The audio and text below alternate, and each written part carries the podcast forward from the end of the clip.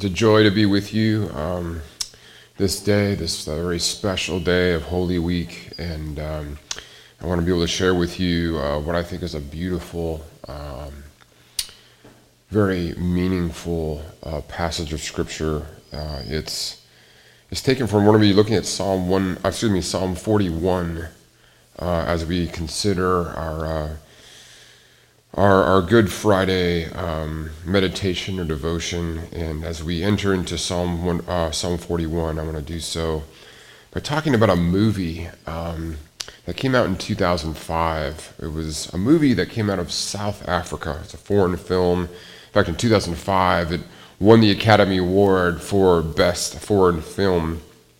It's about a South African teenage boy, teenager uh, growing up in the slums of Johannesburg, and uh, he grows up in the slums as a hardened criminal, uh, ruthless, heartless. And one night he, he wanders, or excuse me, he wanders out of the slum into a suburban neighborhood. And uh, in that neighborhood, there he, he comes across, happens upon a car that's pulling in to the driveway or to a driveway. And uh, when the driver, who's a young woman, when she gets out, she she leaves the car running and that's when he he sees his opportunity and as she jumps out he pulls his gun jumps into the car and begins to drive away. Now the young woman is the driver. She was is undeterred and screaming. She runs to the passenger side of the car and opens the door and with a look of just frantic expression, de- or really desperation on her face, she pleads with the team. And in, in, in, in a very cold, in, in a very cold-blooded way, uh, he grabs his gun and, and he shoots her. He shuts the door and he zooms off. Uh, only moments later, as he's driving only moments later, does he hear something from the back seat of the car the gurgling of a three month old baby boy. And I won't, I won't spoil the rest of the film for you, but what follows, what follows, in fact, the reason that the, the, the movie was, was uh, received the Oscar for Best Foreign Film, what follows is amazingly filled, is a story filled with both a, a brutal realism I mean, this is truly, it's an amazing film in the sense that it is, it is so realistic. It is, there's a brutal real, realism to it, and yet there is also a breathtaking redemption. It is an amazing, an amazing movie. Somehow, in, in, in the story that follows, somehow a helpless baby begins to awaken within this hardened, heartless young criminal a humanity and even a hope. Now, think about that for a second. How is it that a that someone that one so helpless could help someone so heartless? How is it that such frailty can encounter such brutality and awaken such amazing humanity and beauty and even responsibility. This young teenage thug is confronted with this, this little helpless baby. And what follows is something truly amazing as this young man begins to think back to his own life, to the, the way that he was raised, to a mom that he lost uh, as as a young, as a very little boy to AIDS, as a father who was abusive, and begins to realize that perhaps this child could be raised differently than he was raised, raised better than he had been raised. And this question of how can one so helpless help someone so heartless? This, in some sense, this is the question taken up by Psalm 41. It's a psalm written by David, a psalm recited by Jesus on the night of his betrayal. The psalm, listen to this, the psalm contends that it's among the weak that one finds true wealth and true worth. It's among the broken, it's among the burdened, it's among the bullied that we find blessing Now, just as in the film, it was, it was most fortunate for this young felon to find one so frail and feeble. So also Psalm 41, I'm sorry, yeah, Psalm 41 and, and Good Friday, they show us, listen to this, they show us that our greatest fortune is found in befriending and in fellowship with those who are most frail and feeble, and even with one, the one who was most forsaken. The film, if you, by the way, the film, if you want to watch it, it's called Tsotsi. Tsotsi, T S O T S I, Tsotsi. It's and, and is South African for, for thug or for criminal. And and I would have to say, given its content, it is uh, given the context of uh, a slum in Johannesburg and, and all of that. The context is probably it's a film uh, best for for adults. Um, but let's read this psalm together. This is Psalm 41, and let's let's see let's see what David has in store for us uh, today on this Good Friday. Hear now the word of the Lord. Blessed are those who have regard for the weak. The Lord delivers them in times of trouble. The Lord protects and preserves them. They are counted among the blessed in the land. He, that is the Lord, does not give them over to the desire of their foes. The Lord sustains them on their sickbed and restores them from their bed of illness. Verse 4, David says, I said, or I had said before, Have mercy on me, O Lord. Heal me, for I have sinned against you. My enemies say of me in malice, When will he die and his name perish? When one of them comes to see me, he speaks falsely while his heart gathers slander. Then he goes out and spreads it around. All my enemies whisper together against me. They imagine the worst for me, saying, A vile disease has afflicted him. He will never get up from the place where he lies. Even my close friend, someone I trusted, one who shares my bread, has turned against me. The Hebrew literally says, has lifted his heel. But may you have mercy on me, Lord. Raise me up that I may repay them. I know that you are pleased with me, for my enemy, my enemy does not triumph over me. Because of my integrity, you uphold me and set me in your presence forever. And then with verse 13, we have a final uh, conclusion to the, the first section of, of the Psalter. It says, Praise be to the Lord, the God of Israel, from everlasting to everlasting. Amen and amen. Let's, uh, let's go to the Lord in prayer. Heavenly Father, we thank you so much for the riches of your word. We thank you for Holy Week. We thank you for Good Friday. And we ask that you would speak to us, that you would humble our hearts. Meet us now, Father, by the power of your Holy Spirit in the name of Jesus, Father. Would you feed us? May the words of my mouth and the meditation of all of our hearts be pleasing in your sight. O Lord, our rock and our Redeemer. Amen. Well, as you might just notice, Psalm 41, if you've got it in front of you, Psalm 41 is the last psalm in the first section or the first book of, of the Psalms.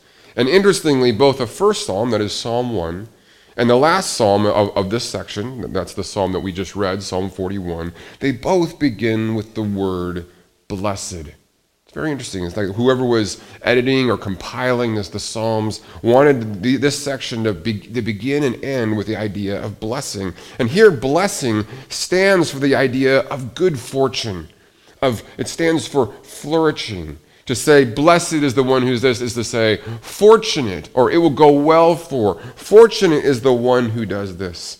Psalm 1 says that flourishing or good fortune are found in focusing or meditating upon the Word, upon the Word of God. Blessed is the one whose delight is in the law of the Lord, who meditates on his law day and night. He is like a tree planted by streams of water which yields its fruit in season and whose leaf does not wither. Whatever he does prospers. Isn't that beautiful? So again, it's claiming this, this very simple idea that, that it, blessing, flourishing, good fortune are found among those who are willing to do what?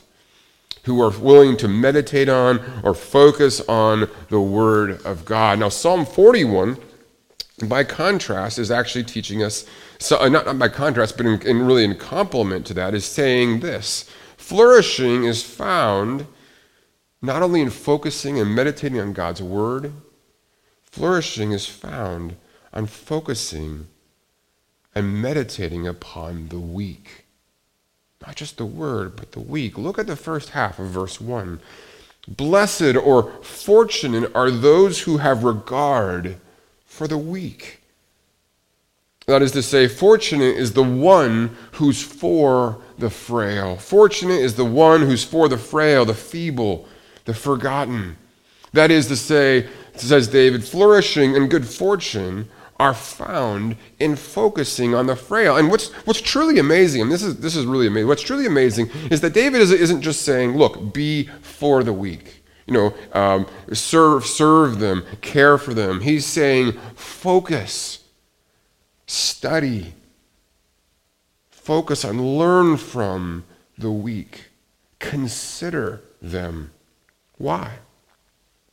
Why, why does he say that?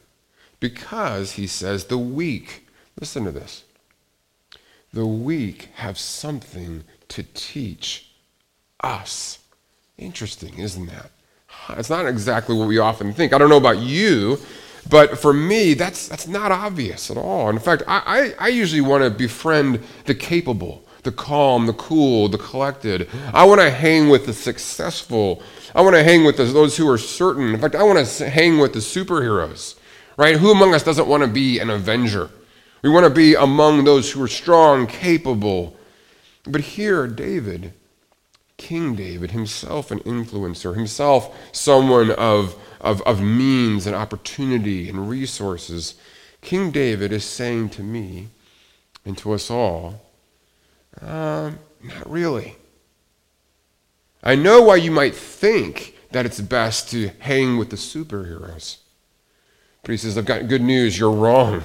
He says, it's actually better to be among the zeros rather than the heroes. Now, in truth, as a minister, I'll say that just by God's grace, it's probably what I love about ministry the most. It's this very simple idea. I love to be in the trenches with those who are struggling, with those who are suffering, with those who are weak. Why? Well, in, in part, in part, it's because I, you know, I want to help them in some way. But there are actually two other reasons that are even more profound and more motivating. First, it's when I'm among the hurting, when I'm among those who are struggling, that I grow. I grow. There's so much to learn when we crawl under the rock with people who are weak and struggling. And there's, there's actually such good there. There's growth. But second, and even more important, second, when we actually consider the weak, when we actually are for the weak, when we actually are in fellowship and befriend the weak, listen to this. We get to see God at work. You get to see God at work and you discover something truly amazing that God helps those who can't help themselves.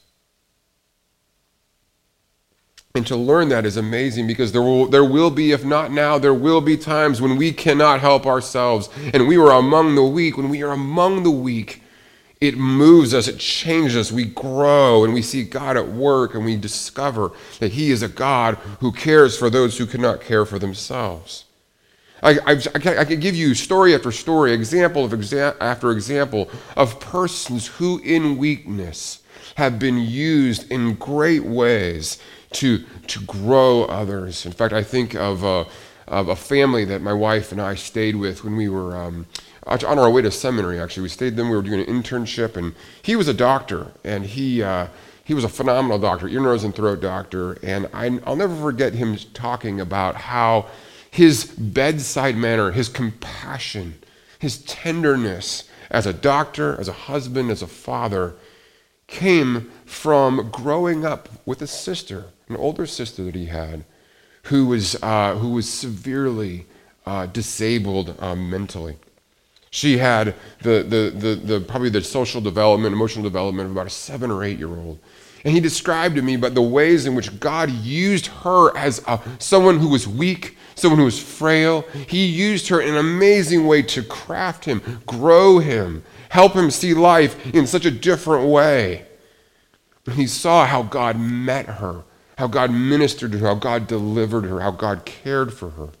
All of you may know persons who were in their weakness because of, of, of illness, because of age, because of misfortune, have become persons who are means of blessing.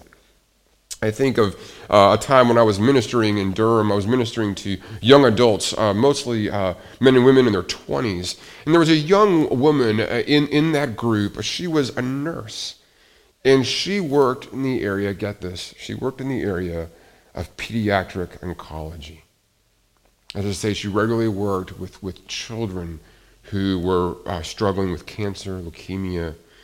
And it was amazing to see how that experience, her regular, ongoing interaction, friendship with, fellowship with, serving of the weak, the weakest of the weak, shaped her in profound ways. It's actually, it's actually uh, just, so what, what David's saying here is it's actually more fortunate for you and for me to be for the frail, to be to focus and to befriend, to be in the fellowship of the frail, the frail, the feeble, and the forgotten. Says that that's where it's that's where it really is. That's where we really will truly flourish. And why? Why does he say this? Well, he tells us. He says, look here. He says, he says, if we're for the frail, God will be for us. Look at the second half of verse 1. He says, Blessed are those who have regard for the weak. The Lord delivers them in times of trouble. This, the verse is saying, if we're for the frail, God will be for us when we ourselves are frail. And in verses 2 and 3, we learn how God will be for us. He, he will be for us in both strife and in sickness. Look at, let's, look at verse 2. It's first in strife, that is, in the midst of conflict. In verse 2, we read, The Lord protects and preserves them. They are counted among the blessed in the land. He does not give them over to the desire of their foes. David saying, In strife, God will be a savior, a sustainer, but never a sellout. He does not give them over to the desire of their foes. That is to say, he will never betray us. If we indeed are for the frail, if we fellowship among the frail, there's a sense of blessing, of, of good fortune, and that we will, that God will never, he will never betray us. So, so, says David, if we are for the frail, God will be for us, first in strife. He'll never give us over to the desire of our foes, but also in sickness. Look at verse 3. The Lord sustains them on their sickbed and restores them from their bed of illness. What an incredible promise. Now, how does, how does David know all this? How does he know this? How does he know that if we are for the frail, if we're, if we're for the feeble and the forgotten, how does he know that God will be for us? Well, because God was there for him in both sickness and in strife. And he's, and he's, he's going to go and tell us that. In fact, in verses 4 through 10, he shares with us a prayer, really a prayer report from, from a previous time.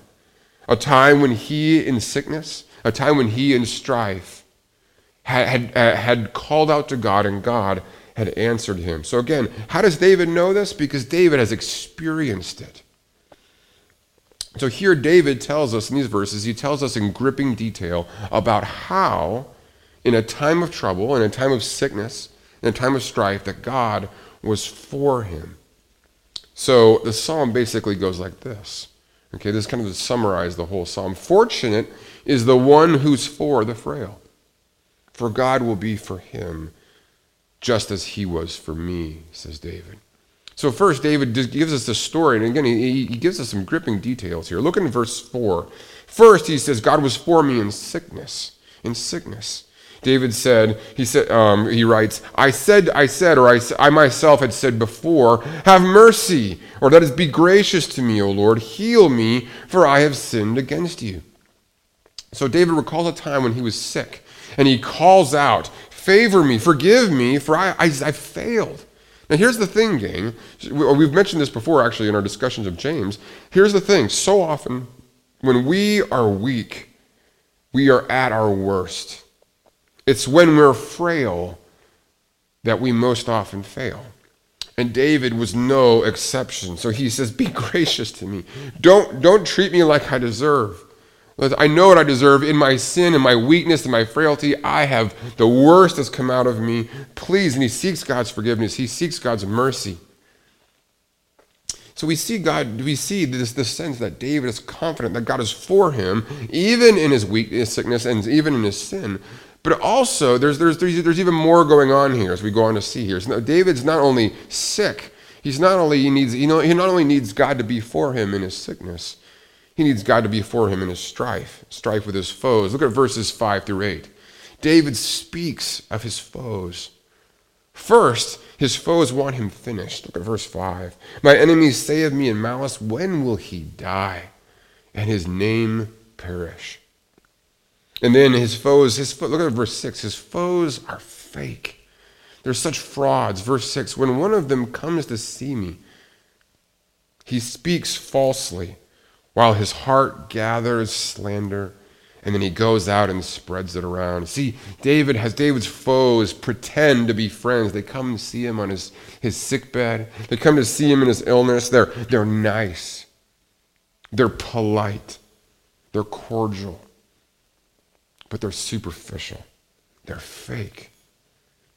And what do they do? They come, they speak nice things, but all the while they're gathering, they're gathering evidence, they're gathering, so they're, they're, they're on a reconnaissance mission to go out and slander and defame him.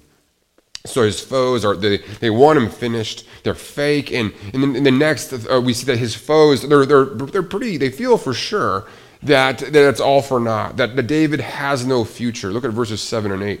All my enemies whisper together against me. They imagine the worst for me, saying, A vile disease has afflicted him. He will never get up, he will never rise from the place where he lies. So they're sure that David's finished. They're sure it's over him. They, he's, he's down for the count. They're convinced of it.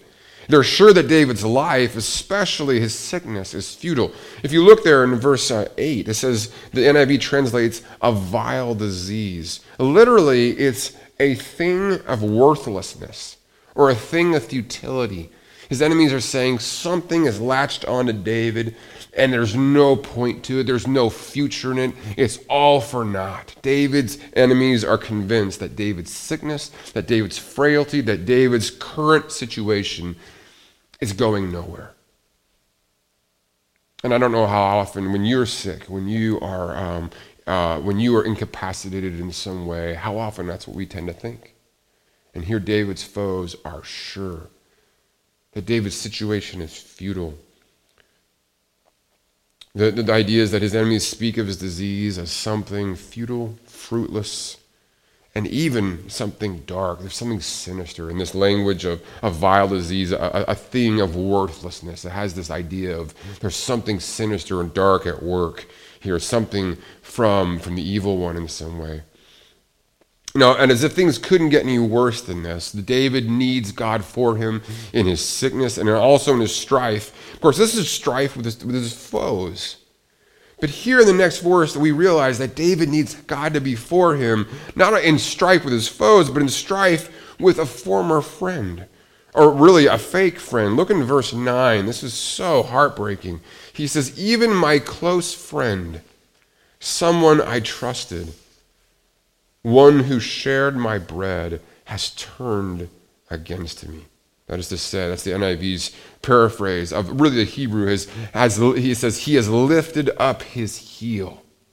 It's this notion of David's down, he's on the ground in his sick bed, his friend comes to visit, and what does he do? He kicks David while he's down. And it, this, this, this verse leads to something that is so important for us to hear, something that we, we really know from experience, that it's in our frailty it's in our feebleness. It's in, it's in those moments of great weakness that we find out who our friends really are. So often it's in, it's in sickness. it's in suffering, it's in failure. That those who we thought were friends avoid us like the plague, right? They, they, they even take advantage of us. And again, it may not be some open hostility. It may be just like David's enemies. It may be polite. It may be nice. It may be cordial. But we realize that in the midst of our weakness, that they're not really for us. They really don't care. In fact, it's in, and I don't know about you, but sometimes I've had friends, p- people around me who, who like they've been in difficult times, and you, you just you just want to avoid them. You don't know what to do. You see, when it comes to friends, it's it's in our frailty that we find out who's fake and who's for real.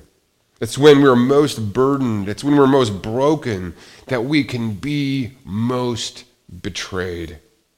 In fact, as a minister, I've talked with countless persons who, in the midst of grie- grieving the loss of a loved one, in the midst of their sickness, in the midst of ongoing uh, um, chronic illness, that they realize that often, more often than not, people really don't want to, to, to befriend someone who's hurting, someone who's weak. So again, it's when we're most burdened and broken that we can feel most betrayed. And that David's describing this very thing. But David insists that in the midst of all this sickness, in the midst of all the strife, that God was in fact for him. He had cried out for God's favor, saying, Raise me up so I can, listen to this, raise me up, verse 10, so I can take them down. Verse 10 says, But may you have mercy on me, Lord. Raise me up that I may repay them. Of course, as God's anointed, as the Messiah, as God's agent of divine rule, David had the right to act on God's behalf to mete out justice. There's nothing wrong with David's request. He says, I'm going down, but I know that you're going to bring me up. And when I do, it's going to be judgment day. Wow, what a statement by God's anointed. See, David is for sure that his foes won't have the final word. He goes on to say in verse 11, I know that you are pleased with me. I know that you're pleased. Why? He says, um, for my enemies do not triumph over me. He says, my, he says my, my, my foes aren't yet high fiving just yet. And David's sure of God's future friendship, God's future fellowship, we see in verse 12. Because of my integrity, you will uphold me and set me in your presence forever. So David is confident that God will enable him to be faithful and that God will bring him into fellowship forever. It's a beautiful statement. So, again, let's recap here. David is saying, Fortunate is the one who's for the frail. Fortunate is the one who is for the frail, for God will be for him just as he was for me. Now listen, there was no one who was more for the frail than Jesus. There was no one who was more for the weak, the poor, than Jesus. In fact, what, the NIV translates as weak here in verse 1 uh, blessed are those who are for the weak or who have regard for the weak. Um, this word weak is translated in Greek as ptochos. It means poor, it means weak, it means vulnerable. And it is found throughout the Gospels. Throughout the Gospels. In fact, let's just pick Luke's Gospel here. We see in chapter 4, verse 18, quoting Isaiah, uh, Jesus says that, the, that God has anointed him to proclaim good news to the poor, ptochos, the weak.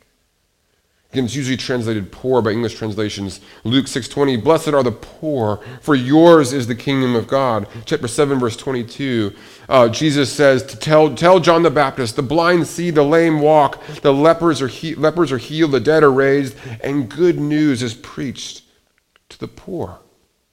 In chapter 14 of Luke, Jesus says, "Are you giving a banquet? Invite the poor." Again, what's translated poor means the weak the frail, the vulnerable. In chapter 14, again, later in verse 21, there's a parable where, Jesus, where, where, the, where the, the, the, the one in charge of a, someone's giving a banquet, and, and those invited don't come. And so he tells his servants, Go to the alleyways and bring the poor. See, Jesus' ministry was first and foremost a ministry to the weak, the vulnerable, to those who could not care for themselves. And the sign of real transformation, the sign of true Christian, a true Christian follower, is, is that they have, have begun to move toward those who are, are, are frail and weak. We see this actually in chapter 19 of Luke, where Zacchaeus, a former a tax collector, he stands up and as a sign of his, his conversion, he says, Behold, Lord, look, I give half of my possessions to the poor. And of course, it's in chapter 21 that Jesus, during Holy Week, sits down, watches all of uh, those who are bringing various gifts, financial gifts, to the treasury, and he sees a widow giving in the simple, a few copper coins. And Jesus says, Do you see this poor widow? She has put more in than all the others. See, no one was more burdened, no one was more bullied or broken than Jesus. And no one served, no one was more for the burdened and bullied than, than Jesus. And it was in brokenness, it was in his brokenness that he was betrayed. Again, in John 13, just before his betrayal, he washes his disciples' feet. And it's there that John, that we read that in John 13, that, quote, Jesus became very troubled in spirit and testified, Truly I say to you, one of you is going to betray me. And he cites Psalm 41 he who shares my bread has lifted up his heel against me. You know, it was precisely as one who was burdened and broken and betrayed that Jesus brought us blessing. When we enter into fellowship with him, when we befriend him, when we consider him in all his frailty, in all his weakness, in all his brokenness, it is there that we find blessing. It is there that we find fellowship, that, that we can enter into the presence of God, that by his wounds we ourselves are healed. And as we look at the life of Jesus, especially in this week, especially as he is there serving his disciples, washing their feet, that we are confronted with the question will we, will I be for the frail? Will I enter into their brokenness? Will I enter into their burden? Will, we, will I myself find friendship and fellowship among the feeble? Let me conclude with this story. I may have shared parts of this story with some of you before, but it was when Sarah and I were having, well, most of you know Sarah and I just had our fifth, and uh, we're so thankful for little Harrison. But when Sarah and I, when Sarah just had our, our first two, we had twins, uh, Lydia and Rosemary. Um, both of them being twins were, were premature, and, and, and one of the girls had complications that uh, she had to stay in the neonatal intensive care unit for about three months, uh, the first three months of her life. And it was during that time when, when the, the, Rosemary was taken home, and Sarah was just obviously very busy nursing her, that I would be going back and forth between work and home and the hospital to visit Lydia. And it was in those moments that I was with her in the ICU, holding her, singing to her. In that moments of holding a weak uh, little girl, that God met me in such beautiful ways. I look back at those times of trial, those times of interacting with Lydia as a little tiny four or five pound baby, and they are so beautiful to me. There are moments that God used Lydia, this little infant, to be, to, to be a, a conduit of his mercy, a conduit of his presence. I can remember accompanying her through multiple procedures that she had to go through. And each and every time, God breaking my heart, bringing me to a place of comfort in His Word, of confidence, all through a little girl. I know it may seem so different from the, what the world has to say, but it is true. We are most fortunate when we are in fellowship with those who are most frail, with those who are most feeble, with those who are most forgotten, and especially with the one who is forsaken. And of course, during this time, this present time of crisis, we have, we have choices, don't we? There will be those around us who really are sick who really are feeble, who are struggling, whether it's because of job loss, whether it's because they are first responders and they're overwhelmed, whether it's those who themselves are sick with COVID 19. We, what, what will we do? Will we, will we believe that there's real blessing, that there's real flourishing, that there's real good fortune found in entering in and loving and taking that risk, losing control and loving those whom God has called us to love? Jesus, let me close with these words. Jesus said this Blessed are the merciful, for they will find mercy. Let's pray together. Heavenly Father, how beautiful it is to know that you are one who delights to be present among the feeble. Father, how beautiful it is to know that when we welcome one of these little ones, one of these vulnerable ones, when we welcome those who are feeble, when we welcome those who are frail, we indeed are welcoming Jesus himself. And to welcome you, Jesus, is to welcome the Father. Father, I pray that you would give us a, such a freedom, a confidence in you, that we would, we would, we would abandon our little plans of self preservation and self protection. Father, that we would walk in wisdom, that we would walk in freedom, a freedom that is truly found in following Jesus, following the Lamb wherever he goes.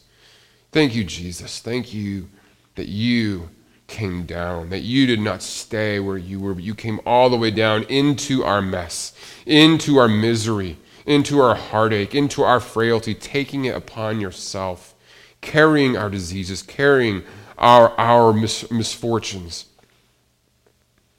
Lord Jesus, there's no one like you. And on, on this Good Friday, we hail you as Lord. You were weak, you were frail, but now you stand in glory, in might, in power, in peace. Thank you. Give us your, give us your agenda. Give, may, may our will become, may your will become our will, for we pray in Jesus' name. Amen.